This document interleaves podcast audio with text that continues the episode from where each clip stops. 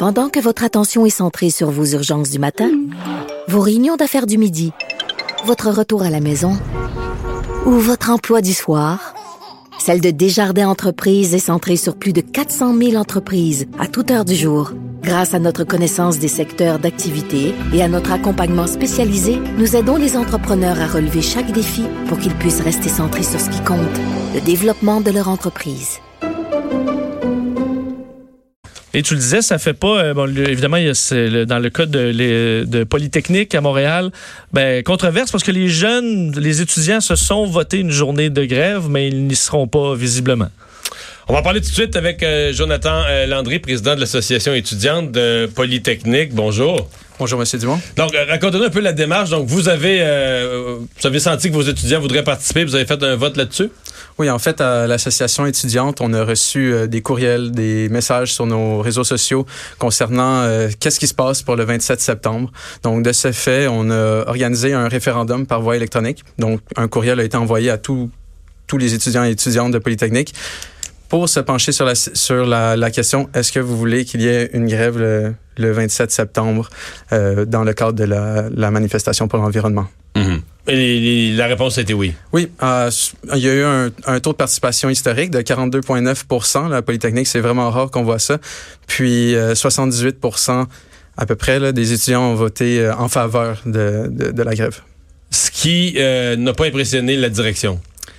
Exactement. Euh, donc, euh, l'administration, suite à, après, après avoir communiqué les résultats à l'administration, on a demandé à ce que les cours soient levés de midi à 16 heures, donc pendant la période de, la, de la manifestation. Et puis, euh, ils ont répondu négativement à notre, demande en disant que les cours de- doivent être maintenus et puis que les évaluations également. Mhm. Vous allez faire quoi?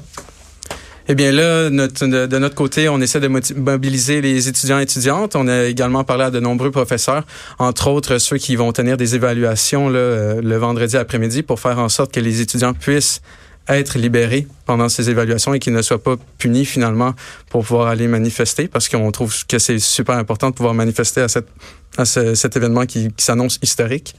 Donc, euh, voilà. Euh, L'université dit euh, aller manifester, euh, ça, aller manifester un après-midi, ça changera pas grand-chose. C'est faux? Ben, il faut pas avoir de cynisme envers les mouvements sociaux, je pense. Si on, s'il y a une manifestation où on attend plus de 100 000 personnes présentes, On parle de que- 300 000. Là. ben, ah, ben, vous, vous me renseignez là-dessus. Ben, si, j'ai 300 000, entendu ça. On parle maintenant de 300 000. Puis ça se pourrait, là. si on mais, parle- mais qui, qui veulent quoi, les 300 000? C'est ça qui est pas clair. Ben, en fait, on a des revendications qui sont quand même assez claires. On veut que le gouvernement s'engage à, être plus transparent dans ses, dans ses investissements pour tout ce qui, qui a trait aux énergies fossiles. On veut également qu'il qu'il y ait un- le développement d'un programme euh, qui traite sur le développement du- du- durable, que les étudiants dès, dès le primaire soient, soient renseignés sur le sujet davantage. On leur parle juste de ça. On peut pas en faire plus, on leur parle juste de ça à l'école. C'est le seul sujet à l'école. On leur parle plus. Mais en français, on leur parle de ça. En maths, on leur parle de ça. En sciences, on leur parle de ça. En, en, en morale, on leur parle de ça. En tout, on leur parle de ça. On peut pas en parler plus. Là. Je veux dire, à un moment donné, les réveiller les enfants la nuit, mais on leur parle juste de ça. Ils ont juste ça dans la tête. Non? Vous avez pas l'impression qu'on leur parle juste de ça, les enfants? Peut-être pas, mais l'important c'est qu'ils soient sensibilisés. C'est quand même un enjeu. Ben, là, un ils enjeu le sont. La question, c'est est-ce qu'il y a des solutions? C'est pour ça que vous êtes des ingénieurs, des futurs ingénieurs. Là. On, attend, on attend des étudiants de Polytechnique les solutions, les nouveaux moyens de transport. Les- On veut que vous alliez à l'école le samedi, le dimanche s'il faut pour euh, aller plus vite à nous amener la future pile ou le futur véhicule ou je sais pas. Tout à fait, je suis, je suis 100% d'accord avec vous. Il faut, faut qu'on développe les solutions. Puis il y en a, il y a plein d'innovations qui, d'ailleurs, qui sont développées à Polytechnique, qui s'en viennent, qui vont être mises sur le marché. J'en, doute pas ou commercialisées, qui vont pouvoir. euh, Mais c'est pas plus ça la solution que d'attendre des gouvernements. On dit au Canada, on est un des gouvernements qui en fait le plus. Là. On fait des manifs pareils parce qu'on veut faire comme le reste du monde. Mais est-ce qu'on est, est-ce que vous êtes satisfait de ce qui se fait au Canada? on pourrait faire plus, Ouais. évidemment. Juste en très, juste, euh, on regarde la, la gestion des déchets, ce qui se passe pour tout ce qui est, ce qui, qui est lié au recyclage. Clairement, qu'il y a un manque en, en ce moment. Le, C'est vrai. C'est horrible. C'est un désastre. mais ça, ça, ça c'est pas directement relié au changement climatique. Un peu, là, Ben, les sites d'enfouissement, mais sur les changements climatiques, mettons, la, la taxe sur l'essence, là. Bon, on nous dit qu'il faudrait là, rapidement la multiplier. J'ai lu, là, mettons, par quatre. là. Mhm. On est-tu prêt pour ça? Ben, on a du potentiel au Québec, du moins de développer des, des batteries électriques. On a Mhm. tout ce qu'il faut. J'ai entendu parler de beaucoup de projets de, de mines de lithium au Québec. On peut mettre de l'avant les technologies puis aller vers un changement, du moins très positif au Québec. Du moins au Canada, je suis peut-être moins au courant, mais du moins je sais qu'ici on peut faire les choses, c'est sûr.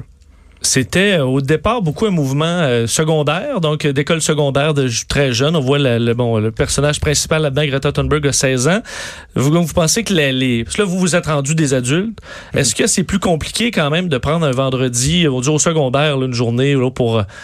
c'est plus ou moins... Ça dérange plus ou moins. Est-ce que vous, c'est quand même compliqué de prendre un, un vendredi de cours et le, supprimer? Est-ce qu'il y a des examens? Est-ce qu'il y a quand même une logistique plus complexe pour certains étudiants? Mais c'est sûr qu'il y a des évaluations, puis il y a des, examens le, le 27 septembre à Polytechnique. Malgré tout, le calendrier universitaire, il y, a, du jeu quand même possible. Puis on est très ouvert à collaborer avec la- la- l'administration de Polytechnique pour déplacer l'après-midi à un autre moment dans l'année. Euh, ben, cette session-ci, en fait, à l'automne. Puis c'est vraiment dans notre objectif. On veut pas nécessairement, on veut pas nuire aux étudiants et étudiantes qui ont des, qui ont des évaluations en ce moment. On veut seulement que les gens puissent aller manifester sans, sans encombre, tout simplement. Hmm. Et donc, vous allez encourager, malgré la directive de l'école, de la direction, vous allez encourager les jeunes à participer à la manifestation, comme association étudiante? Oui, à 100 parce que le vote, euh, le, le vote a eu lieu et les gens veulent aller manifester. Jonathan Landry, merci d'avoir été là. Merci à vous. Au revoir. Donc, à, à suivre comment les choses vont se dérouler euh, là-bas.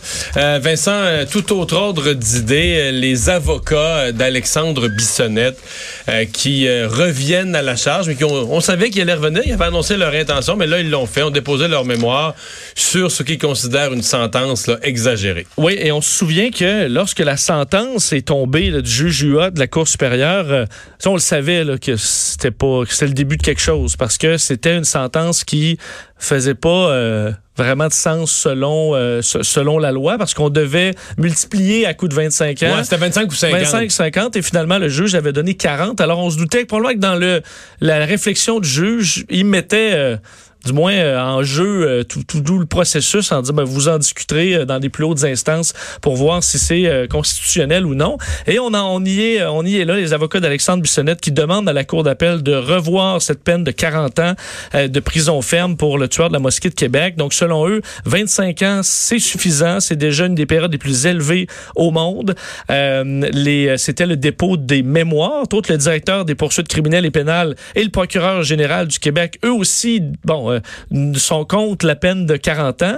On sait que de l'autre côté, ce qu'on veut, c'est une peine de 50 ans. Alors, on se, on va en appel, disons, des deux côtés. On veut 50 ans d'un côté, 25 ans de l'autre. Euh, on juge donc du côté des avocats de Bissonnette que 25 ans, c'est déjà une, un- une peine qui est sévère, euh, qu'elle est considérée comme un compromis entre les abolitionnistes de la peine de mort et ceux qui souhaitent son maintien. Donc, on dit c'est su- suffisant, sachant que à 40 ans, ça amène une sortie de prison à 67 ans pour Bissonnette, ce qui lui donne aucune perspective de réinsertion sociale et qu'on est davantage dans les peines vengeresses. C'est ce qu'on euh, euh, fait valoir. Alors, euh, d'ailleurs, maître Charles-Olivier Gosselin et maître Jean-Claude Gingras qui estiment que l'article qui permet l'addition des périodes de, de, de 25 ans est contraire aux valeurs canadiennes. Alors, Ben, c'est quand même un c'est qu'à la, à la base, là, ils contestent le fait que la loi de Stephen Harper, là, qui, qui fait que les peines peuvent être... Parce qu'avant ça, c'était interdit de faire ça. Tu pouvais pas additionner des peines, même si tu avais fait 8, 10, 40 meurtres du même coup. C'était toutes les peines devaient être purgées en même temps. Fond, à la base, c'est ça, c'est qu'ils disent c'est pas constitutionnel. T'as pas le droit de faire ça au Canada parce que le fait de les additionner, comme ils font aux États-Unis, C'est comme une peine de mort. c'est ça, ça devient une peine qui est euh, qui est exagérée. Donc, euh, je trouve qu'à à la base, c'est ça qui est le c'est ça qui est la clé. hein. Mais on s'attendait que, euh, on- bon, que ça, ça se poursuive. D'ailleurs, on, euh, on- de critiquer la, euh, la décision du juge, disant que c'était pas au juge à ajouter des mots à une disposition législative comme un remède à l'inconstitutionnalité. Que dans ce cas-là, euh, le juge euh, Huot avait ben, erré en quelque sorte, le juge François Huot en février dernier, alors que c'était probablement en toute connaissance de cause, sachant que ça allait se retrouver en appel et peut-être encore dans des tribunaux supérieurs. On n'a pas fini de parler de cette peine, ça c'est sûr. Mais, mais quand ils disent que la peine de 25 ans est déjà une peine très sévère, je veux On dire. dit- euh, Une des peines euh, les plus élevées au monde, mais non, oh, oh, non. oh, hey, t'es rentré dans un édifice, t'as tué le monde, la bout portant. Dans la plupart des pays, tu vas avoir plus que ça, ou Ben même oui, la peine de mort. là-dessus- tu vas j'ai- être, euh, Je comprends, écoute, ils font leur travail dans le sens que c'est une loi qui qui est assez nouvelle. Euh, je dis, regarde, on va la tester constitutionnellement, on peut la tester. Est-ce qu'au Canada, c'est correct d'avoir une loi comme celle-là? Ben, de dire que la peine de 25 ans, c'est une peine sévère à l'échelle mondiale, là, euh, pas... En fait, c'est probablement une des peines les moins sévères pour ce type d'acte-là. Ben oui. Je dis, dis Ben pas que je suis pour ou contre, mais euh, si tu regardes le- ce que ça donne de tuer plusieurs personnes euh, à bout portant, à mon avis, c'est plus que ça à bien des endroits. On va aller à une pause euh, dans un instant. On va parler à un spécialiste de l'urbanisme, des politiques euh, ferrandaises, euh, à la suite des propos de ce dernier qui dit que c'est volontairement, euh, en toute connaissance de cause, qu'il a gâché la vie des automobilistes chez lui.